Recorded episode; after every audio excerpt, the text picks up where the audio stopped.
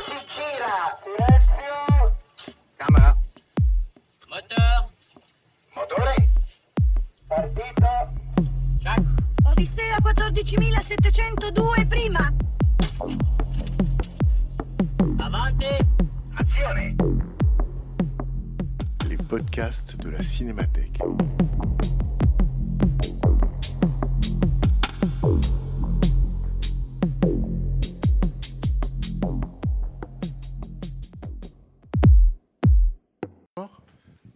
Bonsoir, ravi de vous accueillir ou de vous retrouver pour celles et ceux qui, pratiquent ce rendez-vous.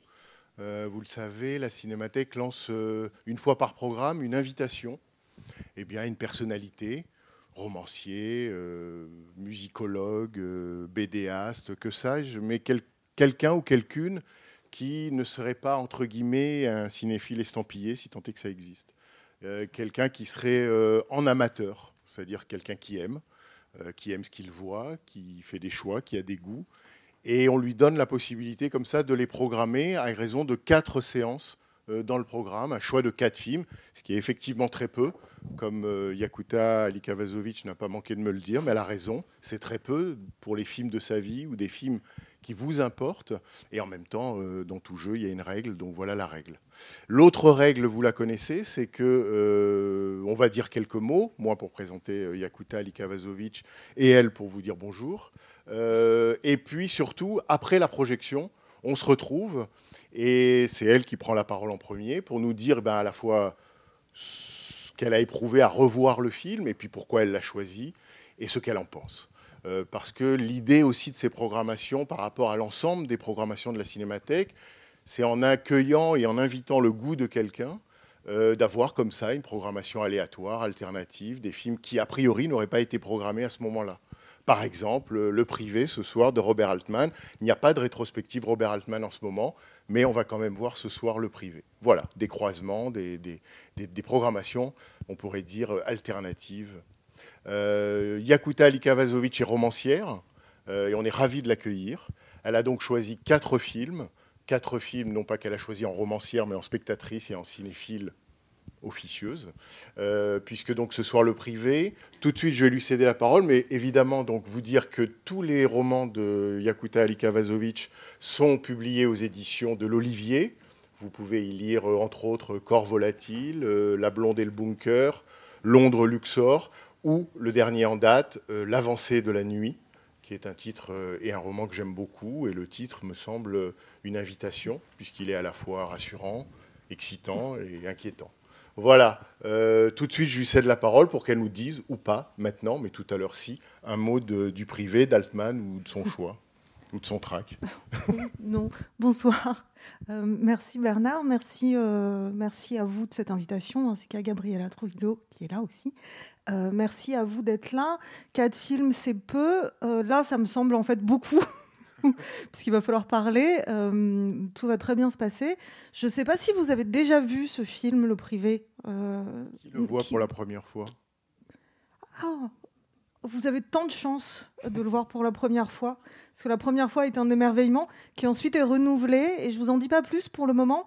Mais sachez que dans mon. Je sais pas si c'est dans, dans ma tête ou dans mon cœur, mais il y a toujours une- un tout petit endroit où le privé tourne en boucle. Voilà. Euh, et à tout à l'heure. Voilà, c'est un peu. À tout à l'heure. Non, c'est bon, c'est bon.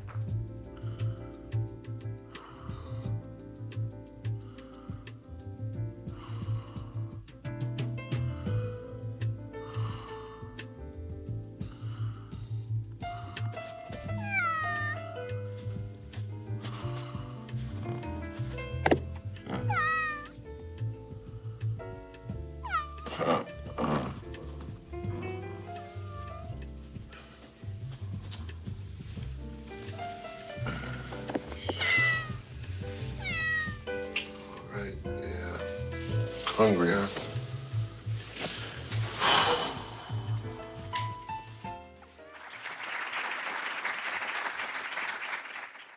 Je sais jamais trop quoi dire pour commencer, euh, sinon que vraiment, encore une fois, je suis absolument convaincue que merci, merci beaucoup. Qu- Qu'Eliot Gould est un est un Phi- Philippe Marlowe parfait. Euh, et je dois dire que je reviens de loin parce que j'ai été, euh, j'ai grandi avec le, le Marlowe de Howard Hawks euh, du Grand Sommeil, et donc avec Humphrey Bogart, et donc avec la, la, dignité marmoréenne d'Humphrey Bogart euh, qui euh, n'a jamais un mot de travers et qui n'a jamais un geste de trop et qui est vraiment le, le, le mâle américain dans toute sa splendeur, cool et détaché. Et Gould est l'inverse, évidemment, de, ça. C'est un. Terry Lennox lui dit à la fin que c'est un loser, et il a effectivement quelque chose, il a au moins la grâce du loser, enfin ce que j'en suis venu à considérer comme la grâce du loser, il a cette espèce de, de dégaine pas possible. Euh, plus je vois ce film, plus je me rends compte des, choix intelligents qui ont été faits et qui sont subtils, en fait, très simples, très subtils et qui fonctionnent. Par exemple, toutes les voix off, la voix off de Marlowe est internalisée, il se parle à lui-même, en fait. Et du coup, ça devient une espèce de mec qui parle tout seul, qui commente comme ça. Donc, je trouve que c'est une façon très intelligente de, contourner le problème de la voix off et de saper le héros américain, de saper le détective américain. Quand je le vois marcher sur la plage avec son costume et qu'il s'enfonce dans le sable et qu'il a dit je vais compter les vagues, et quand je le vois être tombé vaguement amoureux de Eileen Wade et recracher son, abricot et le mettre dans sa poche et ensuite lui parler de sa diarrhée. euh, il m'émeut beaucoup. Il m'émeut beaucoup et il me, il me chagrine ce personnage parce que à chaque fois que je vois ce film, je me demande si je suis en train de regarder un, un personnage se faire ou se défaire. C'est-à-dire, je ne sais pas si c'est finalement un personnage que, qui se construit, qui devient qui il est ou qui finit par perdre complètement le, peu de d'identité qu'il avait. Et c'est vrai que plus je le vois, cet Elliot Gould, Philippe Marlowe, plus je me rends compte que ce qu'il est euh, anachronique, il est complètement déplacé, et c'était extrêmement voulu de la part d'Altman. Euh, je, le, sais, enfin je le crois et je le, sais, parce que c'est un homme qui n'est pas de son époque. Euh, il est là euh, comme un représentant de la fin des années 40, du début des années 50, enfin comme un personnage de, Chandler dans un monde, dans une Amérique, dans, un, dans une Californie qui ont changé, qui sont celles du Technicolor des années 70, euh, des, space cakes et, et, et, des manifestations contre le gouvernement, contre la guerre, contre la police. Et lui, il est là avec sa grosse voiture, avec son costume noir, avec sa cravate qu'il veut jamais enlever. Alors il l'enlève, c'est- très drôle et très touchant quand la seule fois où il enlève sa cravate c'est pour essayer d'aller sauver Roger Wade et il n'y arrive pas. Il donne sa cravate. Il défait pas le nœud parce que peut-être qu'il sait pas faire un nœud de cravate, je ne sais pas. Euh, il l'attend à, à Eileen Wade et lui dit mais gardez ma cravate. Et je sais pas, on, ça se voit pas à l'écran, mais sur la cravate il y a des petits drapeaux américains. C'est une cravate rouge avec des petits drapeaux américains. Parce que les années 70 c'est encore l'année où euh, la gauche et la droite américaine se disputent les symboles euh, nationaux, dont le drapeau. Et il est là avec son petit costume et sa, vieille, sa grosse vieille voiture et ses cigarettes. Et c'est improbable. C'est ma course poursuite en voiture préférée, celle où il poursuit à pied euh, Eileen. Et je me dis, mais quand même, cet homme, quelle puissance pulmonaire, parce qu'avec ce qu'il fume, c'est pas possible qu'il court aussi longtemps. Et, je, je l'aime profondément. Il est d'une autre époque. Et il est presque d'un autre monde. Il a un côté un peu, il est sur sa planète. Il plane probablement autant que ses voisines, euh, Elliot Gould. Et c'est quelque chose qui me le rend extrêmement, euh, extrêmement touchant. Et on a dit, évidemment, quand le film est sorti en 73, le roman de Chandler date de 53, on a dit que euh, c'était une trahison totale. On a dit... euh, euh, c'est Charles Champlain, je crois, le, critique, enfin Champlain, qui a écrit que euh, il noircissait l'honneur de, de, Marlowe et de- des détectives privés, que c'était une indignité, que c'était un clown, en somme. Et c'est un clown, mais je pense qu'il est. la, sa façon d'interpréter ce, personnage est très en avance sur son, sur son temps et sur notre monde, puisque c'est vraiment la, la grâce du ridicule. C'est-à-dire que peut- il ne vous tue pas, mais il vous, il vous sauve de vous-même. Et alors, c'était ravi de la crèche qui, là, tout le temps, me, me, me, mais me séduit, me séduit profondément. Et je vous disais, il est d'une autre époque, certes, Et tout le film fait des références en fait à l'époque, euh, à l'âge d'or du film noir. Donc il y a au début, il y a ce moment où les, flics entrent chez lui et puis il, leur dit bon ça c'est le moment où vous faites ci et moi je dis ça et on connaît la chanson. Effectivement on la connaît, c'est toujours la même chanson euh, de Long Goodbye qui revient euh, de plein de, dans plein de versions différentes. On, on connaît la chanson, on sait ce qui va se passer en même temps. Tout reste à découvrir. C'est l'une des références comme ça. Il y a une autre référence, je j'avais pas fait attention, j'avais oublié. Mais vous savez, ce moment extraordinaire où on voit Schwarzenegger, c'est la deuxième fois qu'il apparaît au cinéma, mais c'est sa première fois sous son nom. Avant, il se faisait appeler Arnold Strong euh, dans Hercules Goes Bananas. Euh, euh, je connais pas le titre français de ce film, mais c'est moins drôle que Hercules Goes Bananas. Genre Hercule à Hollywood ou je sais pas quoi. C'est ça? C'est peut-être ça? À New York. Hercule à New York. Et, et, et Schwarzenegger est là en train de tenir avec son, son slip jaune poussant, euh, en train de tenir son, pantalon pendant qu'un drame se joue. Et quelqu'un fait une référence à George Raft, qui était euh, l'un des des seconds couteaux de Edward J. Robinson, en fait, dans Le Petit César, dans, L'ennemi public, dans les années 30, donc dans les films de gangsters des années 30. Euh, il jouait une petite frappe comme ça. Et l'autre personne, évidemment, qui jouait un petit gangster de rien du tout à cette époque-là, c'était Bogart lui-même, avant qu'il devienne, qu'il passe de l'autre côté et qu'il devienne le justicier. Il était lui aussi ces petits, de ces petits truands comme ça. Et alors oui, donc je reprends, j'essaye de reprendre mon fil qui est, je vois bien qu'il s'embrouille un peu, euh, pour vous parler. Alors j'ai eu- une idée euh, qui, euh, mais je ne sais pas ce qu'elle vaut. C'est que je me suis rendu compte, on parle beaucoup quand on parle de, du grand sommeil de Hawks, on parle beaucoup du fait que le scénariste c'est Faulkner. Et on parle jamais de la co-scénariste, qui est Libra Hacknet et qui est la scénariste de ce film-ci, qui était euh, écrivain aussi, euh, écrivain de, films, de romans noirs, puis scénariste de films noirs, et écrivain de, science-fiction aussi, et qui a un personnage récurrent dont j'ai découvert l'existence il y a peu de temps, euh, qui s'appelle Stark, qui est martien, qui est un martien qui débarque sur Terre, qui est adopté par des terriens. Et on nous dit de Stark que bon, il, arrive à faire bonne figure. Alors il est Stark, il est très, il est très costaud, il est très une espèce de gorille euh, très brun, basané parce que sa peau a été complètement tannée par le soleil de, Mars. Et quand il, quand il est très ému, quand il se sent menacé, quand quelque chose ne va pas, il redevient une espèce d'enfant sauvage martien, cet enfant sauvage qu'il a été. Et là, en regardant Elliot Gould, je vois peut-être des traces de ce, non seulement de Bogart et de tous les grands, euh, les, grands acteurs et les grands détectives de, de la période d'or du film noir, mais peut-être même quelque chose de complètement euh, étranger, en fait, aux, aux valeurs, pas au- à l'époque juste, mais aux, aux- aux valeurs et au monde dans lequel il évolue. Et ce personnage de un peu martien, comme ça, un peu presque lunaire de- d'Eliot Gould qui se parle tout seul, je me demande combien de son star qu'elle y a mis finalement en l'écrivant. Et c'est un film qui est extraordinairement bien écrit. C'est un film qui est à la fois euh, drôle et tragique et avec des espèces de brusques montées de violence juste après qu'on ait ri. Ensuite, on se- d'un seul coup, on rit de nouveau alors qu'il s'est passé des choses euh, absolument abominables. C'est un film qui est superbement vraiment écrit. D'autant que tout est dans la première scène, tout est presque dans la scène où il nourrit son chat, où son chat le griffe, où il essaye de faire croire à son chat que si, si, c'est la nourriture. Et, et, évidemment, bon, euh, le chat n'est pas dupe, Philippe Marlowe ne sera pas dupe. Alors j'ai une autre idée, et après je vais, je vais m'arrêter, parce que vous, vous aurez peut-être des idées, vous, et des questions.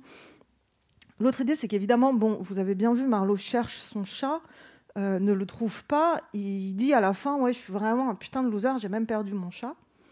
Et alors, deux possibilités. Donc, à la fin, la dernière identité qu'on prête à, à Marlowe, quand on le prend pour Mr. Katz, c'est bien sûr l'homme au chat. hein. Alors, c'est bien d'avoir un homme au chat, c'est souvent des vieilles femmes au chat.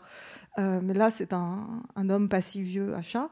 Euh, et bon, le chat, c'est Marlowe. Et le chat, c'est aussi. euh, je m'étais pas rendu compte non plus, parce que j'ai aussi, et puis on, oublie et on se souvient, à quel point la caméra bouge dans ce film. La caméra bouge constamment. On est constamment déstabilisé. On est constamment comme ça, touc, touc, touc, touc, touc.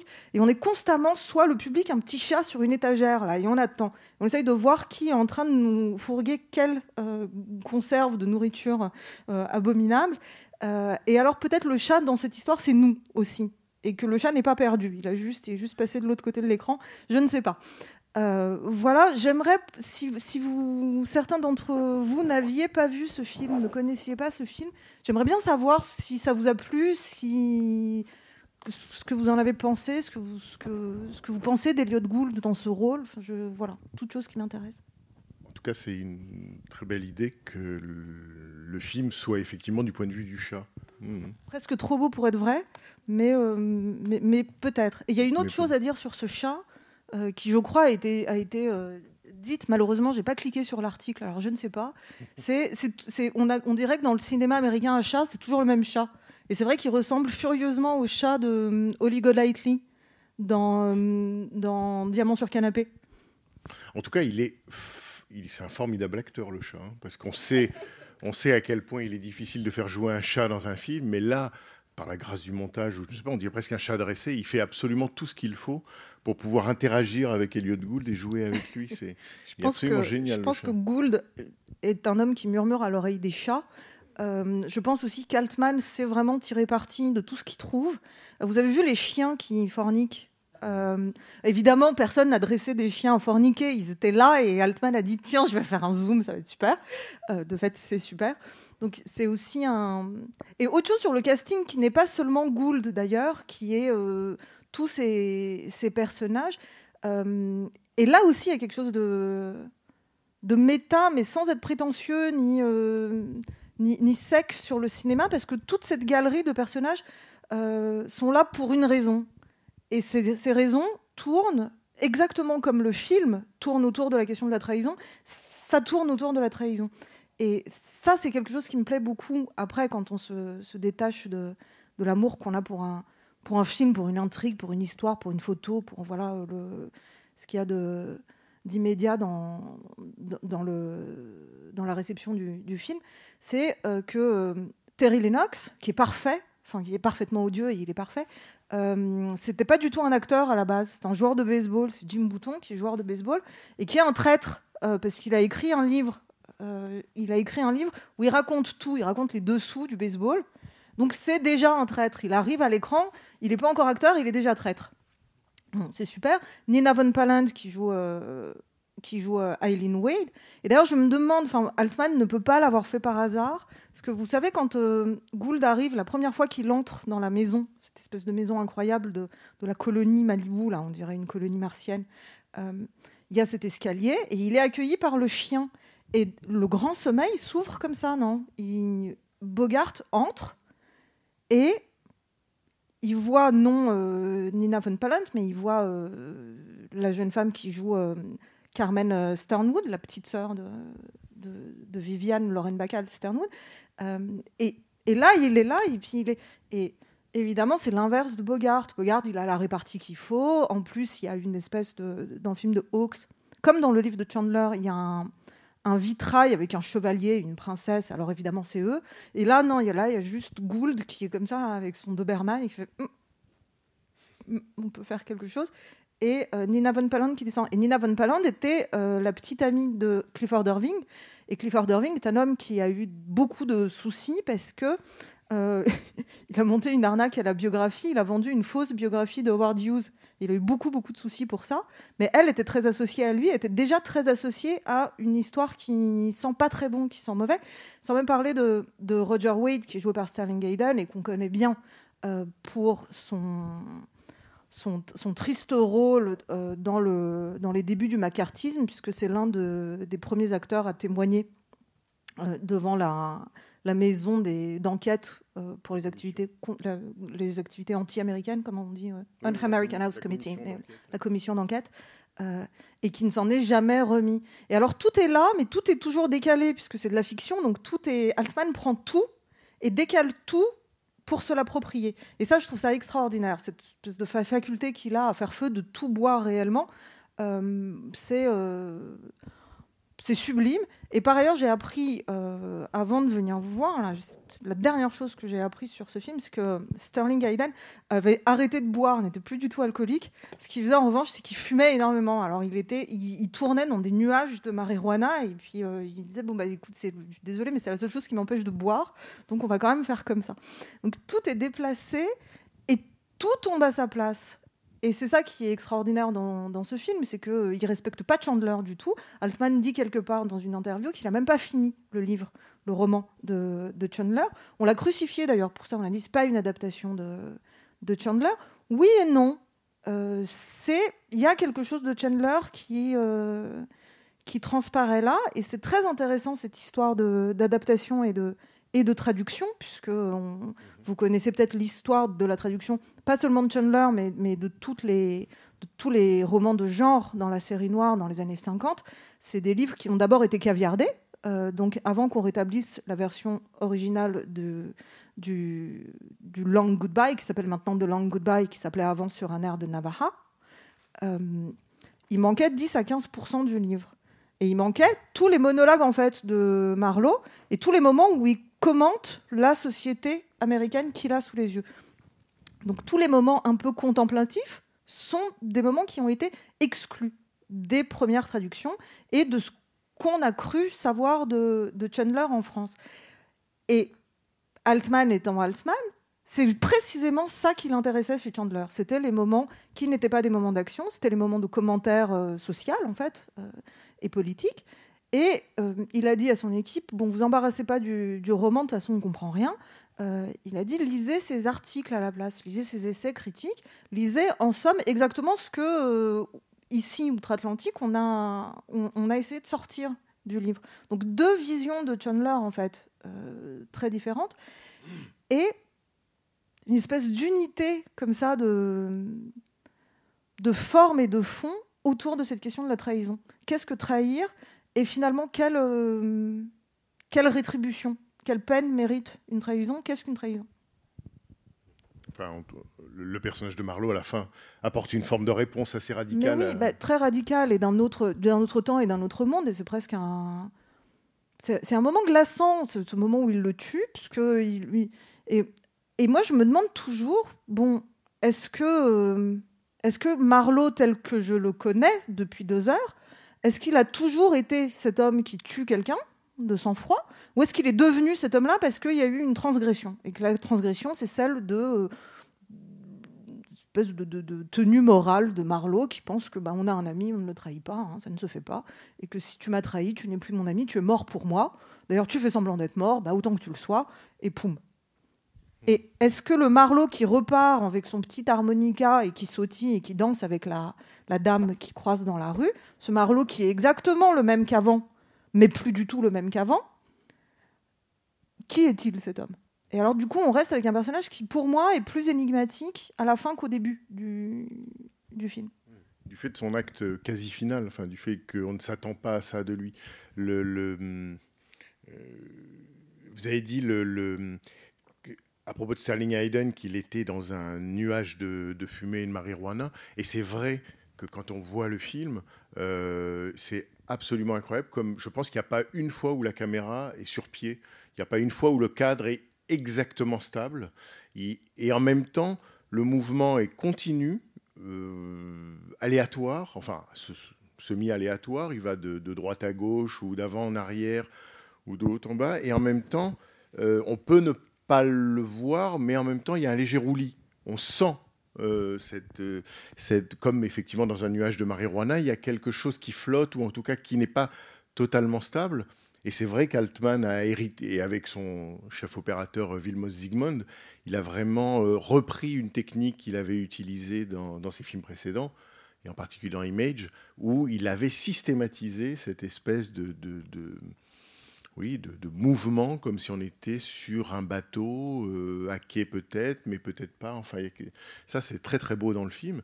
Et l'autre chose aussi, peut-être puisqu'on on parle de, de, Zygmunt, c'est dire d'un mot la lumière du film, la couleur. Enfin, c'était puisque on le sait, ils ont utilisé une technique euh, qui se pratiquait peu à l'époque, mais qui était assez radicale, et que Vilmos Zsigmond, avec Altman, avait expérimenté sur euh, un film précédent qui s'appelle McCabe and Mrs. Miller, le western, et où ils ont pratiqué ce qu'ils appellent le flashage de la pellicule, et qui consiste pour Zygmunt à flasher le négatif, c'est-à-dire à l'exposer à la lumière avant même son impression au moment du tournage. Puis ensuite, ils utilisent cette pellicule en quelque sorte, non pas voilée, mais exposée à la lumière.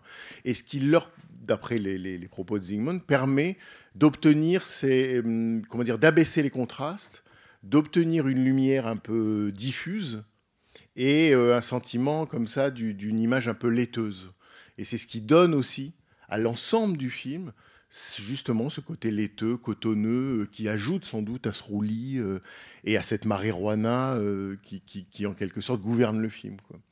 Mais tout ça, effectivement, ne résout pas le, le- le dilemme qui est celui que vous décrivez, c'est-à-dire celui de l'évolution du personnage, dont on est finalement surpris de son acte final, parce qu'effectivement, c'est presque un, règlement de compte ou un acte ou un, jugement moral qui vient d'une autre époque.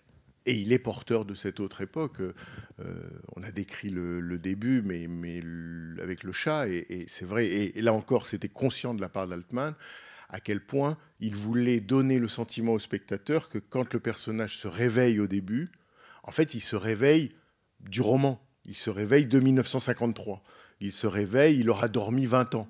Et il se réveille dans le film. C'est-à-dire que d'une certaine manière, euh, un personnage de roman ou de film ne peut exister que sur ses supports. Et, il revient dans le film 20 ans après, en ayant manqué en quelque sorte 20 ans de l'évolution euh, euh, du pays. Et, et c'est très vrai, c'est impré- j'avais jamais pensé à ça, que euh, la voix off, parce qu'en fait je me dis, mais il marmonne tout le temps, je me demande si les autres l'entendent, on dirait qu'il se parle à lui tout seul, et effectivement, il, est porteur de cette voix off, il, monologue, il soliloque, il, il réfléchit, c'est comme si lui-même pensait à voix haute euh, cette espèce d'étrangeté dans laquelle il évolue en permanence, dans laquelle il avance en permanence. C'est quand même euh, l'Amérique qu'il redécouvre, euh, tout en étant marrante et sympa et, et complètement cool. C'est quand même un, un- un- un asile à ciel ouvert, quoi. Hein, je veux dire, entre le poste de police au début, euh, où il croise le mec, c'est ça, hein, il croise l'ado qu'il a croisé au Il début. croise qui le, lui- me- le mec des rayons Voilà. euh, qui lui dit euh, Vous- Qu'est-ce que tu veux que je fasse avec un chat? J'ai une copine. Voilà. Il fait ah, pff. Ouais. Et toi, t'as- ouais, moi j'ai un chat, puis donc il le retrouve au poste de police. Et là, on comprend que la fille est allée à une manif, elle s'est faite tabasser. Lui, il a tapé le flic qui a tabassé la fille. Bon, et puis après, la clinique, euh, qui est quand même un endroit proprement invraisemblable. Euh, donc, euh, d'une certaine manière, enfin, c'est, on, est dans un asile à ciel ouvert. Et c'est quand même ça que, c'est avec ça que, que, que Marlowe se confronte. Quoi. C'est-à-dire, il lui faut comprendre, comprendre effectivement la théorie du martien. C'est-à-dire, il, tombe en Amérique et il lui faut comprendre là où il est. Quoi. Mais il a un peu, il y a quelque chose dans, ce que vous me dites et dans ce, dans ce Marlowe marmonnant et dans cette Amérique qui est un asile à, ciel ouvert. C'est Baudrillard qui disait ça, je crois, de, l'Amérique. Euh, Il y, a, y a quelque chose d'un recueil de nouvelles euh, anglaises du. Je sais pas quand d'ailleurs, fin 19e, euh, que j'aime beaucoup, qui s'appelle Les poètes et les lunatiques de Chesterton, euh, où le personnage principal est le poète et il est affublé de, de lunatiques. Et en fait, pour les comprendre, pour comprendre, c'est un détective aussi. Il y a des, des choses sont commises, des crimes sont commis, et des crimes qui semblent insensés et fous. Et pour les comprendre, il ne peut que se mettre dans la tête du fou. Euh, et alors, tout fait sens et tout s'éclaire. Et ce Marlowe-là, c'est comme s'il est, il est là, il, marmonne, il cherche à comprendre un peu ce qui se passe et ce que c'est que ces offres promotionnelles dans les supermarchés. Je trouve ça très beau. Il, lit ces étiquettes, puis là, euh, on ne le voit. Comme il apprenait une langue ou comme s'il prenait des repères. Mais je suis de plus en plus convaincue par ma propre théorie du martien. Merci. Mais oui, oui, mais ça m'a paru Euh, limpide. mais, euh, et, avec cette espèce d'étrangeté finale, de ce, ce- cette espèce de coup de sang qui est un coup de sang froid aussi, parce qu'il n'a pas l'air du tout. euh, il a plus l'air de jouer Marlowe à la fin. Mm. Il a, il, il a plus. Et il est là, il a une espèce d'expression vide et, triste et désabusée qui est celle de l'Amérique en fait, et qui est aussi celle de cette d'Amérique qui ne tourne qu'à la trahison. Et Lennox ne voit pas le problème. Terry lui dit bah ouais, c'est pour ça les amis.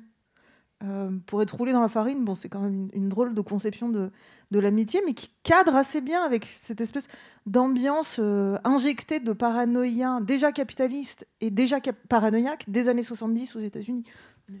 Alors déjà, je trouve que pour quelqu'un qui ne savait pas trop comment commencer, vous avez dit énormément de choses passionnantes. Et oui, enfin, vous avez éclairé le, film. Euh, je voudrais dire une chose, euh, rajouter une chose à ce que vous avez dit, c'est qu'il me semble qu'il y a également une singularité dans le, comportement du détective, c'est son rapport à l'argent.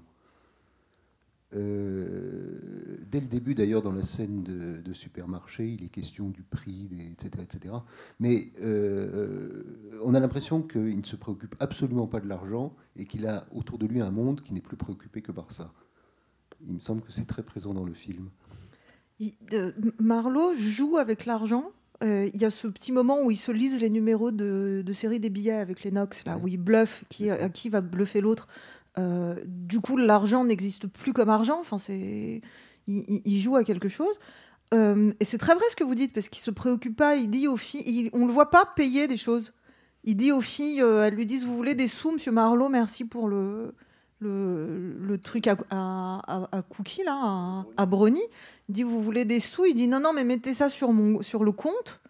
Et on comprend que bon, il doit leur rendre des petits services comme ça de temps en temps. Et quand il arrive au bar, il a même pas de téléphone, Marlowe, ce qui dans les années 70 est quand même un peu fou. Donc il est vraiment sorti de son, de son cocon des années, euh, des années 50. Euh, et quand il arrive, c'est l'inverse. C'est lui qui a pas d'argent pour payer. Il dit oui, bah, mettez ça sur mon compte, euh, mettez ça sur mon compte. Et c'est vrai qu'il. Et à la fin, il y a le Madison. Donc le, le- le billet de 1 dollar est devenu un billet de 5000 dollars. C'est l'inflation. Euh, et parce que les enjeux ont augmenté dans cette espèce de partie de poker qu'il joue avec tout le monde sans savoir qu'il la joue. Lui est parti compter les vagues euh, pendant que tout le monde se noie là.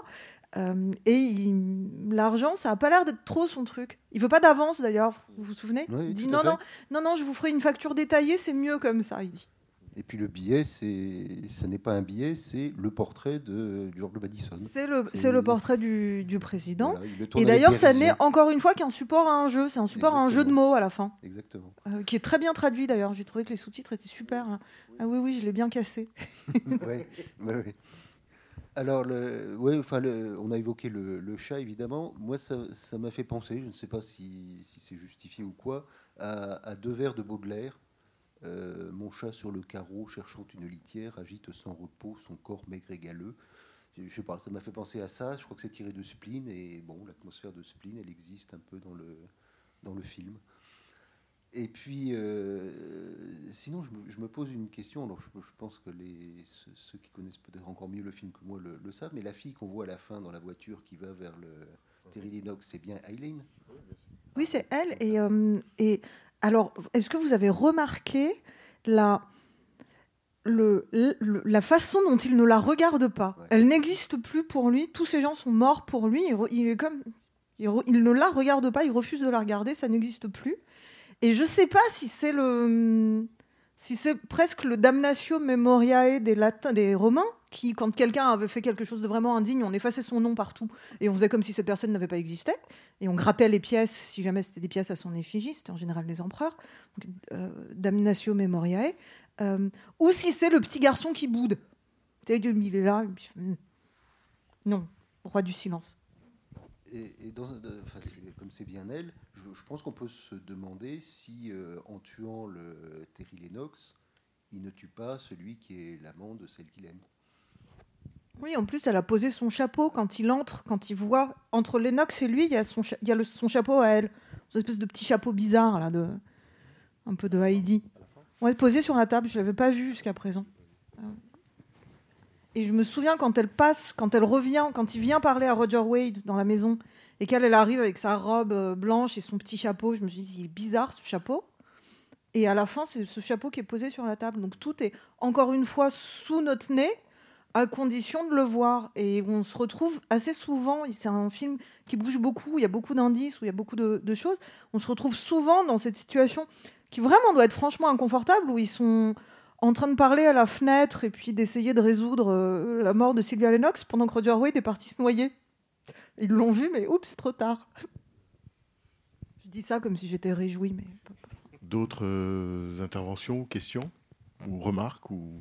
En fait, je, je réalisais, c'est la première fois que je réalise qu'il n'a pas de bureau, euh, ce, ce Marlowe-là, et j'ai l'impression que c'est une occurrence, enfin, c'est assez rare finalement, un film de détective qui quand même, pour le coup, joue en plus de tous les codes, euh, effectivement, euh, euh, Chandlerien ou Amétien, et il n'a pas de bureau, et, et à la fin, quand effectivement il fait ce truc dont on n'imagine pas qu'il pu- qu'il puisse en être capable, on, se dit, tiens, il a une arme.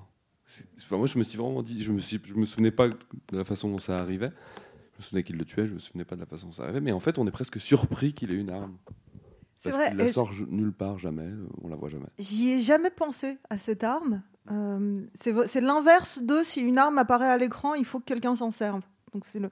Là, c'est plutôt si un tout petit harmonica apparaît à l'écran, il faut que quelqu'un s'en serve.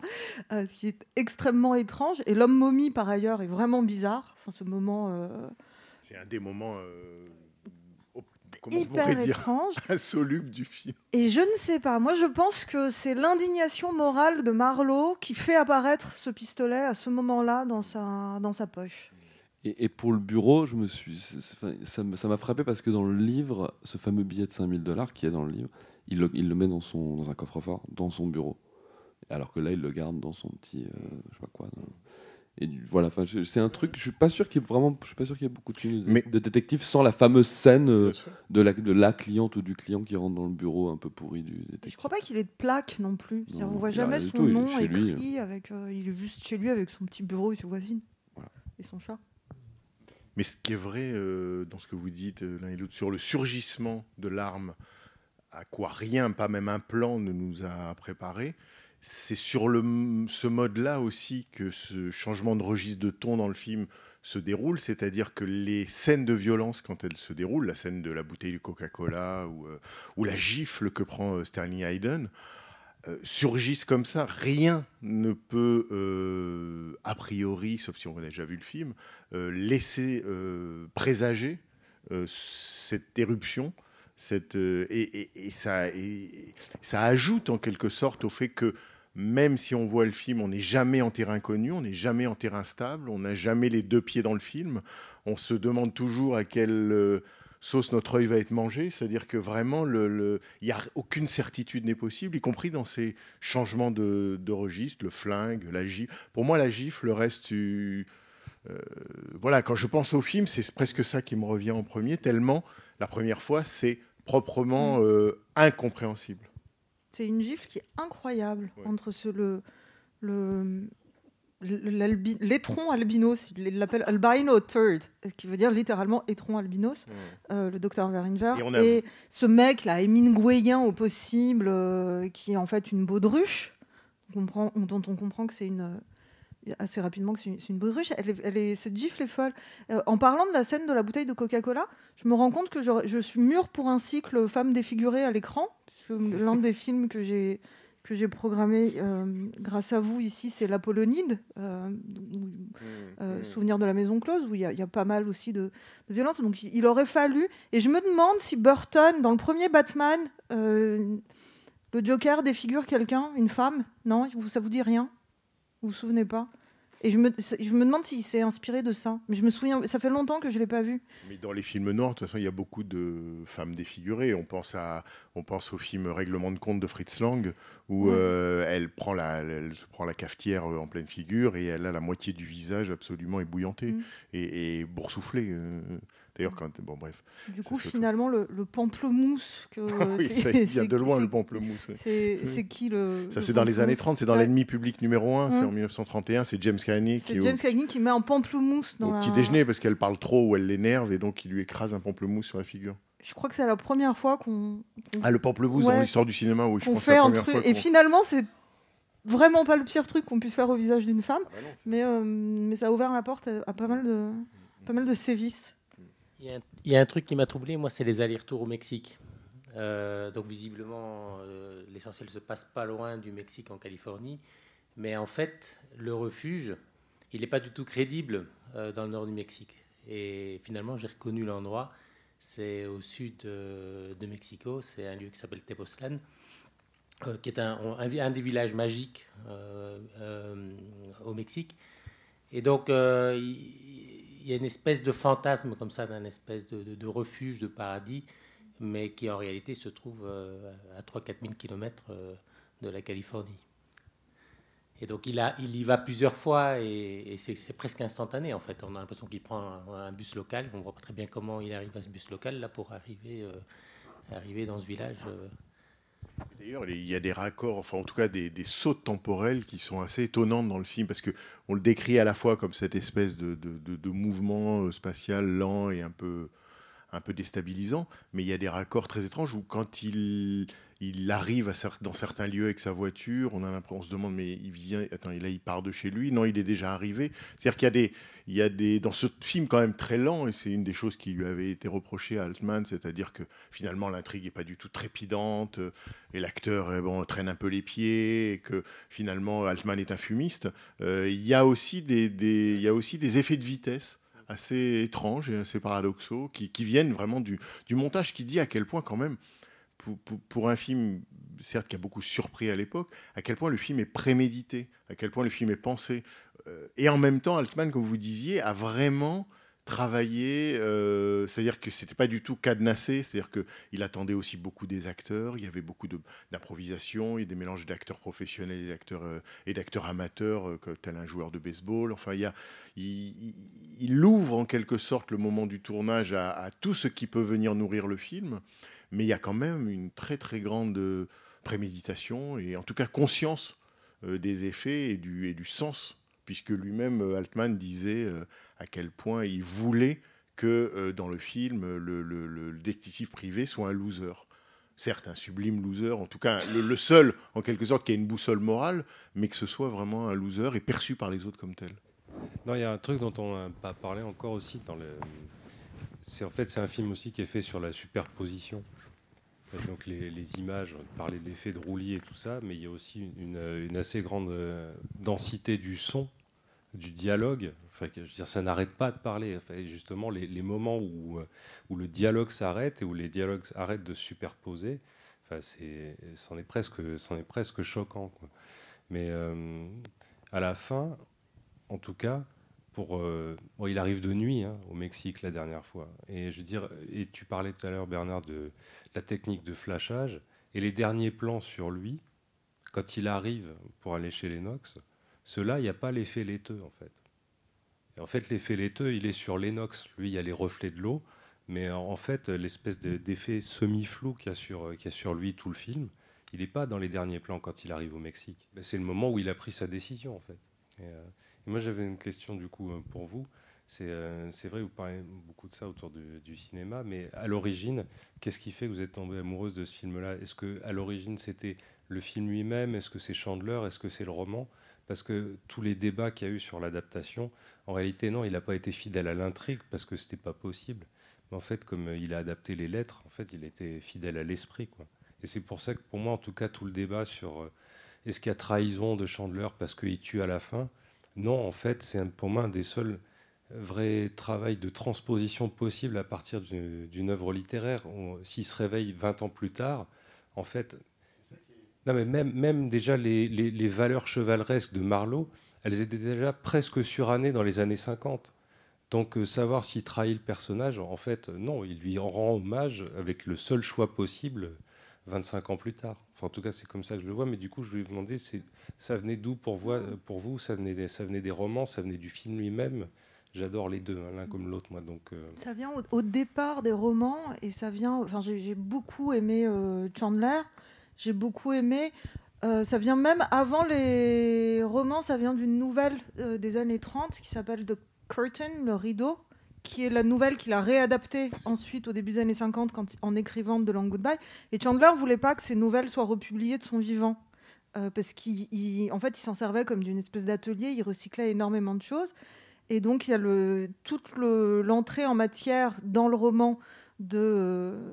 quand Marlowe raconte la première fois qu'il rencontre Terry Lennox, Terry est déjà avec sa femme Sylvia, qu'on voit dans le roman, qui est un personnage euh, euh, qu'on, rencontre par chance ou malchance, je ne sais pas. Euh, et dans cette euh, nouvelle, il y a une phrase euh, que certains d'entre vous reconnaîtront, puisqu'elle m'a, m'a beaucoup intriguée. Et des fois, ça tient vraiment à rien, mais cette phrase, pour moi, c'était l'essence de ce que Chandler était capable de faire, qui n'avait l'air de rien et qui était tout. C'est une phrase qui, en anglais, est très bête, enfin toute bête en apparence, qui est euh, All he had was the jitters and the, and the suit that needed pressing. Et ça se traduit littéralement par tout ce qu'il avait, c'était la tremblote et euh, un, costume qui avait besoin d'un coup de fer à repasser. Et on a traduit, on a tout traduit, voilà vraiment tout traduit. On a perdu, les, on a perdu le charme, on a perdu l'essence de cette phrase de Chandler. Et qu'est-ce qu'on garde? Est-ce qu'on garde le sens ou est-ce qu'on garde la magie? Altman a décidé de garder la magie. Euh, il a extraordinairement bien fait. Je suis complètement d'accord avec vous. C'est la seule façon de, de faire quelque chose avec Chandler qui soit pas euh, du sous-Chandler ou qui soit pas juste un ju- juste un une espèce d'hommage. Enfin, je sais, je, je sais pas trop. Donc moi, je suis euh, entièrement pour euh, cette trahison-ci parce qu'elle a du génie et parce que c'est une œuvre à part entière, une œuvre d'art à part entière. On n'est pas obligé de connaître Chandler, d'avoir lu Chandler pour, je pense, être sensible à ce, à ce film-ci. Et après, je trouve qu'Altman avait, dans, son, dans sa trahison de Chandler, il a des moments de- d'extrême rigueur, en fait. Euh, et il dit, par exemple, le personnage de Wade, qui existe dans le livre, est assassiné dans le livre. Il se suicide pas.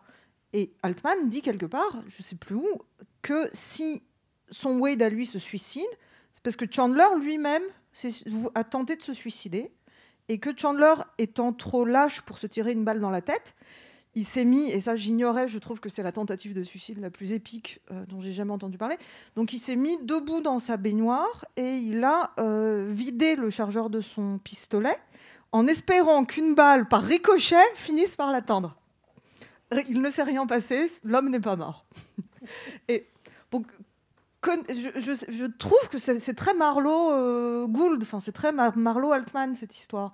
Donc dans son espèce de liberté comme ça ou de prise avec le texte de Chandler, il y a une fidélité à autre chose, avec quelque chose de, son Chandler interne ou de, celui qu'il a lu, auquel il a été sensible. Enfin, c'est les grandes adaptations cinématographiques, c'est ça, c'est souvent ça. Euh, pourquoi Stephen King râle encore euh, après Kubrick? Parce que Kubrick n'a pas adapté son livre, parce que Kubrick s'est servi dans son livre pour faire totalement autre chose. Euh, évidemment, en tant qu'écrivain, ça lui déplaît. En tant que spectateur, je ne peux pas imaginer qu'il soit. euh, Mais c'est vrai que ça paraît toujours, enfin c'est un débat qui agite en permanence euh, sur, plein d'autres, mais c'est vrai que c'est un débat qui paraît toujours stérile. On dirait que, on dirait que parce qu'il y a eu en quelque sorte adaptation, l'origine aurait disparu. Mais, quiconque, euh, quiconque est amoureux du livre et uniquement du livre euh, n'a qu'à relire le livre. Enfin, il est, intact, il est intègre, il est inentamé. C'est-à-dire que l'adaptation n'a de sens effectivement que si elle produit un déplacement. D'ailleurs, du livre à l'écran, il y a forcément déjà un, changement de médium, donc il y a forcément un déplacement. Donc au moins, c'est prendre acte de ce, déplacement-là. Sinon, effectivement, c'est l'adaptation académique au sens où euh, on serait dans une représentation, comme il y a eu beaucoup de, y compris dans des films récents, ou enfin en quelques années, c'est-à-dire une tentative de faire revenir en quelque sorte, sous forme de mode rétro, euh, ce classicisme euh, passé, mais qui effectivement ne peut pas revenir. Oui, mais je, enfin, je sais pas. Je pense que ce qu'on a à l'époque beaucoup reproché à Altman, c'est ce, c'est justement de sortir de l'adoration et de, de, et, de, et de réveiller Chandler dans tous les sens du, du terme. Et je pense que euh, Altman étant un, homme qui de génie ou qui a eu du génie à des moments de, sa vie, euh, savait très bien ce qu'il faisait. Et je pense que ce qu'on lui a, reproché, c'est au fond, vous vous souvenez, les, les chiens qui, qui forniquent? Je pense qu'il s'est servi de Chandler comme il s'est servi des chiens qui forniquent. C'était là, euh, il l'a pris et c'était pour lui. Il en a fait quelque chose qui lui servait à lui, qui servait sa vision à lui. Et, euh, et évidemment, bon, bah, le génie crée ses propres catégories et ses propres hiérarchies, et on lui a sans doute pas pardonné à ce moment-là. Ce qui va dans le sens de ce que vous dites, c'est qu'effectivement, c'est pas un projet d'Altman au départ. C'est-à-dire que Altman n'était pas là à trépigner ou à dire ça fait 20 ans que je veux adapter euh, Chandler. C'est vraiment un projet de producteur. Euh, c'est venu par toute une série de. au départ, c'est pas lui qui devait le réaliser. C'était, il y avait des. Ils ont même proposé, les producteurs ont proposé le scénario à Howard Hawks. Euh, bon, euh, puis à, Pe- à Peter Bogdanovich, ce qui veut dire que ils étaient en quelque sorte prêts à on peut pas dire n'importe quelle vision, mais des visions forcément aussi différentes que ces cinéastes le sont, mais peut-être avec Hawks évidemment et avec Bogdanovich une vision peut-être plus respectueuse entre guillemets de, de, Marlowe. Et puis c'est arrivé à, Altman qui lui-même, comme vous dites, alors bon, est-ce que c'est une provocation, n'avait pas lu le, livre en entier, mais surtout ne- comment dire, effectivement n'a pas fétichisé euh, l'objet, c'est-à-dire n'a pas glacé l'objet. Même au-delà de ça, ce que je sais ou crois savoir, mais vous me direz, c'est que Altman n'accepte le projet qu'à condition que cette fin reste. Et cette fin, c'est ça. La pire trahison de Chandler, c'est ça. C'est le fait que Marlowe tue son ex-copain euh, de sang-froid. C'est ça le, le, deal breaker, comme disent les, les Anglais. Et c'est à cause de ça, et pour ça presque, qu'Altman fait le, fait le film. Donc, évidemment, son projet peut pas être un projet d'adaptation. Euh. Et ça, c'est une invention de la scénariste. Les brackets dont vous avez parlé, c'est elle qui, doit sentir au moment où elle, effectivement elle écrit le scénario que c'est pas possible euh, en tout cas elle le considère comme ça, de reproduire à l'identique. Donc là encore, elle déjà elle adapte et c'est ça qui séduit, euh, c'est ça qui séduit Altman, c'est entre autres cette fin. Et puis ce qu'on lui a pas pardonné non plus sans doute, c'est le début, c'est-à-dire que cette invention, euh, les, Altman dit une scène d'introduction qui dure 10 minutes et où il ne se passe rien, j'en suis très très fier. Voilà. Merci parce que donc moi je, découvre le film, j'ai fait mon coming out face à quelques-uns d'entre vous ce matin en avouant ça et euh, c'est vrai que c'est bouleversant comme, comme, personnage masculin. Et je trouve que c'est très beau parce qu'effectivement, il essaye d'actualiser un code qui n'est plus celui de tous ceux qui, l'entourent. Bon, après, c'est un peu ma, ma, marotte, cet éternel code des films noirs, cette solidarité entre hommes. Et là où la fin est absolument bouleversante, c'est dans le fait que effectivement, il est trahi pour son ami. Donc, euh, c'est il y a quelque chose de fondamental qui a été trahi, c'est aussi cette solidarité euh, en dehors de la loi qui ne peut plus exister euh, parce qu'il il est passé du côté de l'argent, euh, peut-être aussi du côté de, de l'amour d'une femme, on ne sait pas, mais en tout cas, ce cynisme de son ami, on comprend bien que c'est impardonnable. Et il y a cette, oui, toujours cette solidarité entre hommes qu'on retrouve chez Melville, totalement anachronique et que même Sterling Hayden, totalement perdu, ne peut plus renouveler. Il n'a plus, comme il avait chez Kubrick, c'est sa bande comme ça de gens qui se trahissent de toute façon tout le temps. Mais euh, ça m'a rappelé justement cette chanson, je ne sais pas s'il doit être contemporaine ou pas, la chanson de Bob Dylan, quand il dit To live outside the law, you must be honest. Et je pense que c'est ce qu'il ne pardonne pas à son ami, et c'est ce que je trouve absolument bouleversant. C'est le de vivre, euh, pour vivre en dehors de la loi, il faut être honnête. C'est-à-dire qu'il ne demande rien à son ami de pourquoi il va le, pourquoi il l'emmène à Tijuana, pourquoi, qu'est-ce qu'il a fait. Il voit bien qu'il y a eu une histoire avec sa femme. il ne demande absolument rien. Euh, et même, il est prêt à le défendre face à la police. Il est prêt à, mettre en doute que ce soit un suicide et qu'il a tué son ami. Mais en revanche, quand il se rend compte que son ami l'a trahi euh, et que voilà, et je trouve ça, c'est vraiment très très beau et ça rend le personnage au-delà d'être très sexy, ça le rend absolument euh, précieux euh, et, oui, anachronique. Euh. Donc effectivement, je ne sais pas si, la trahison passe aussi par cette, réactualisation impossible d'un code d'honneur entre hommes qui n'existait que dans les films noirs des années 30. C'est une très bonne question et c'est très possible. Le, rapport amical, enfin la façon dont ce Marlossi est l'ami de ce Lennox-là, elle est, parfaite, elle est, elle est effectivement d'un autre temps. Euh, elle ne peut pas exister à ce moment-là, dans cette Amérique-là. Euh, donc il faut se, réveiller d'un bien grand sommeil, je fais une blague, euh, pour, encore y croire, et il y croit. Et, l'une des, plus belles scènes, c'est l'une de, des, scènes où, où Marlowe craque, c'est après la mort de Roger Wade sur la plage, quand il est là avec sa petite couverture et sa bouteille et, et, sa, et son, son mug, et que euh, il, pourrait se passer un truc avec Eileen Wade. Il pourrait, c'est le moment où il pourrait estimer que le, les choses sont closes. Il pourrait rentrer chez lui chercher son chien. Il pourrait avoir un truc avec cette femme. Et tout ce qui lui importe à ce moment-là, dans le dans le feu raté de l'action, c'est la réputation de son ami. Et, on voit qu'il perd complètement euh, pied à ce moment-là. Il s'enfonce dans le sable, il s'enfonce dans, sa bouteille, il s'enfonce dans son. Il marmonne. Et c'est là qu'il se met aussi à marmonner, à, répéter les choses. C'est à partir de, là, je crois. Hein. Et, euh, et, on voit que ça lui importe d'une façon qui est. Euh, qui, moi, me touche beaucoup, parce que c'est presque comme si son identité à lui, elle était aussi floue que l'image. Il est là, il fait le clown, il fait rien de latin vraiment. Il est là.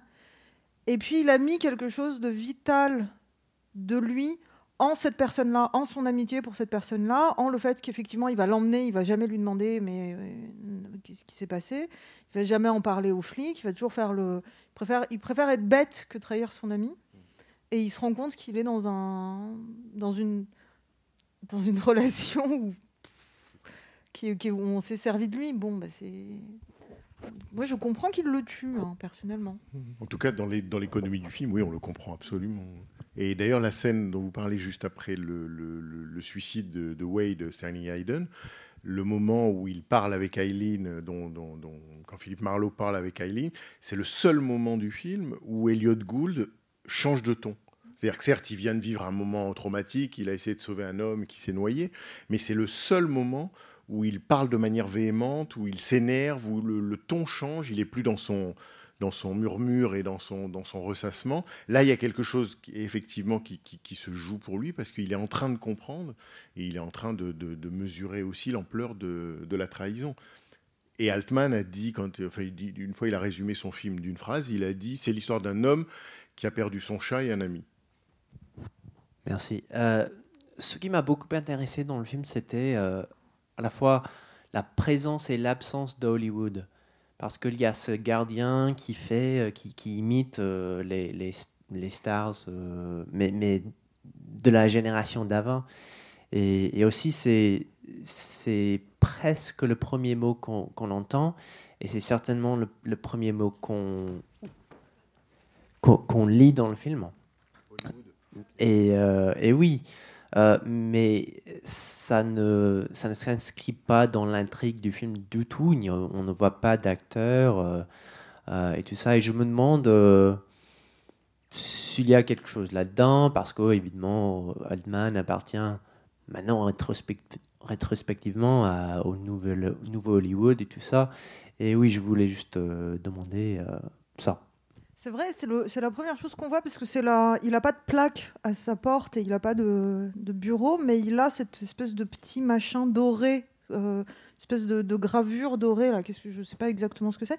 Et il y a du, de, l'or, mais euh, du faux or partout. Vous avez remarqué aussi, il y a des, bateaux en or chez les Wade là, des, de trucs euh, ou dans le dans le bar où il va prendre euh, ses coups de fil. Donc il y a du, c'est la pyrite le faux or, non? C'est pas ça? Je- Fool's Gold, disent les, les Américains. Euh, et, et en fait, je sais pas, il est possible aussi qu'il n'y ait pas d'acteurs parce que tout le monde joue un rôle. Et qui sont tous. euh, les flics sont dans leur rôle de flics, il les y met dès le départ en disant Bon, alors toi, tu vas me dire ça, et moi, je vais te dire ça. Tout le monde joue un rôle. Le, Wade fait l'écrivain, mais il écrit plus. Euh, il fait l'homme euh, puissant, mais en fait, c'est- l'inverse de ça. Euh, Veringer fait le médecin, alors que c'en est pas un. Euh, Lennox fait l'ami, et c'est pas l'ami. Il y a que les, voisines, elles, elles, elles font les brownies au, au shit, et ça, c'est pour de vrai. Et du coup, on disait tout à l'heure que Los Angeles est un asile à ciel ouvert. Il est possible aussi que ce soit une espèce de métastase hollywoodienne, parce que euh, dans tout est apparence, donc on n'a même plus besoin d'Hollywood. Ça a complètement métastasé le rapport euh, moral euh, que les gens entretiennent les uns aux autres. Alors peut-être c'est ça, mais peut-être c'est encore autre chose, je ne sais pas. Selon votre théorie, ça serait comme si Hollywood avait gagné, on n'a plus besoin, on n'a plus besoin de le représenter puisqu'il serait effectivement partout. On est dans une- un jeu de masques euh, absolu. Et puis effectivement, si euh, Marlowe est en Californie, s'il est dans ce, dans ce, dans ce jeu, enfin s'il découvre au fur et à mesure qu'il se réveille ce jeu truqué, c'est sans doute aussi, je ne sais pas si on peut dire une métaphore, mais en tout cas une représentation ou une vision d'Altman au même moment de Hollywood. Sachant qu'Altman avait, comme tous les- les cinéastes hollywoodiens de cette époque, je dirais un rapport ambivalent à Hollywood. C'est-à-dire un rapport à la fois de contestation, un rapport d'opposition, un rapport de.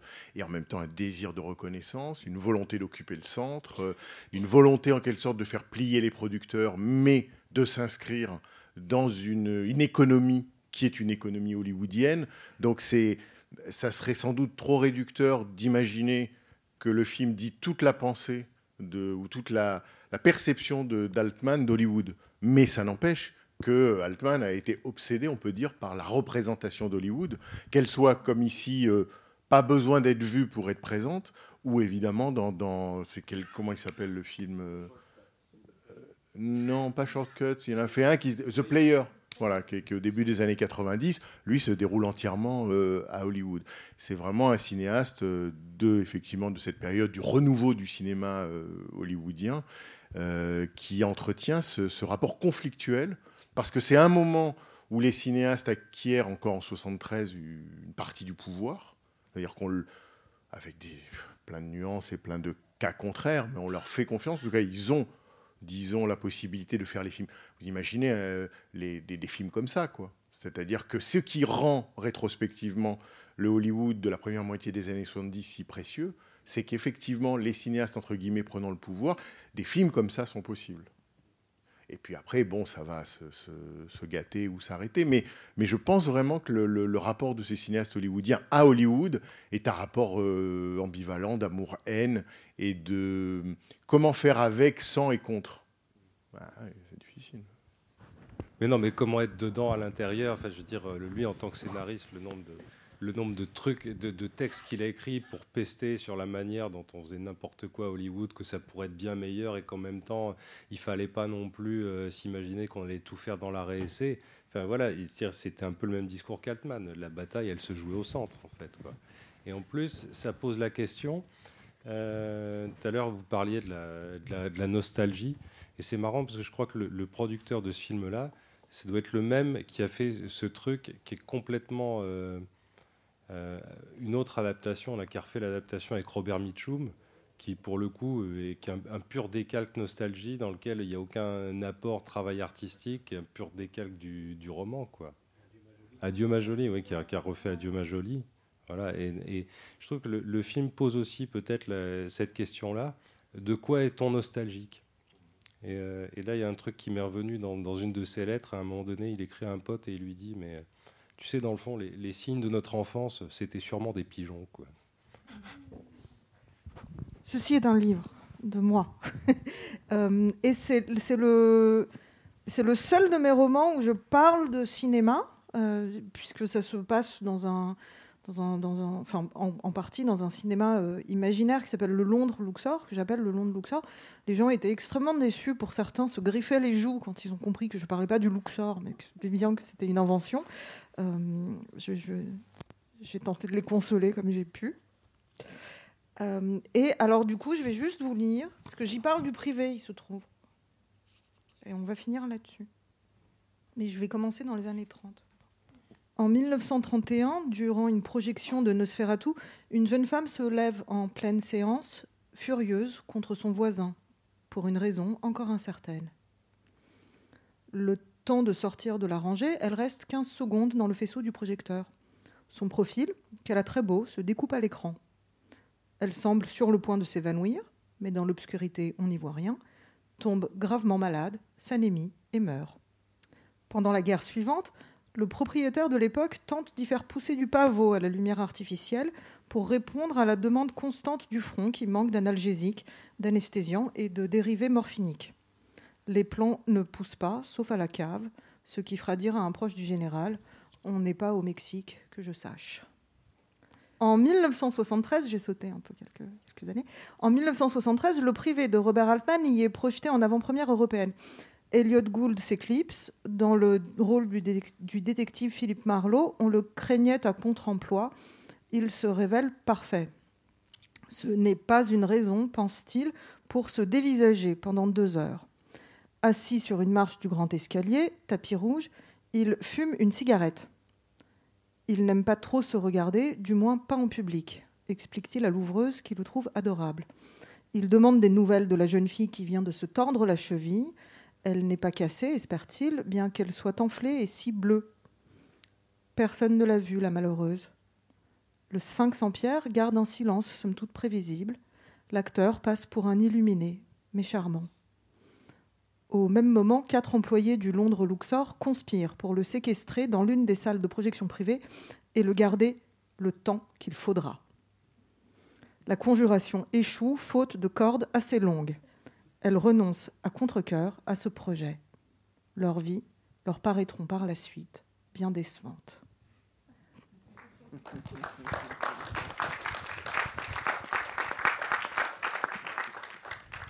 Merci beaucoup, Yakuta Alikavazovic. Merci. Merci à vous tous d'être voilà. merci à vous et merci à vous merci à vous.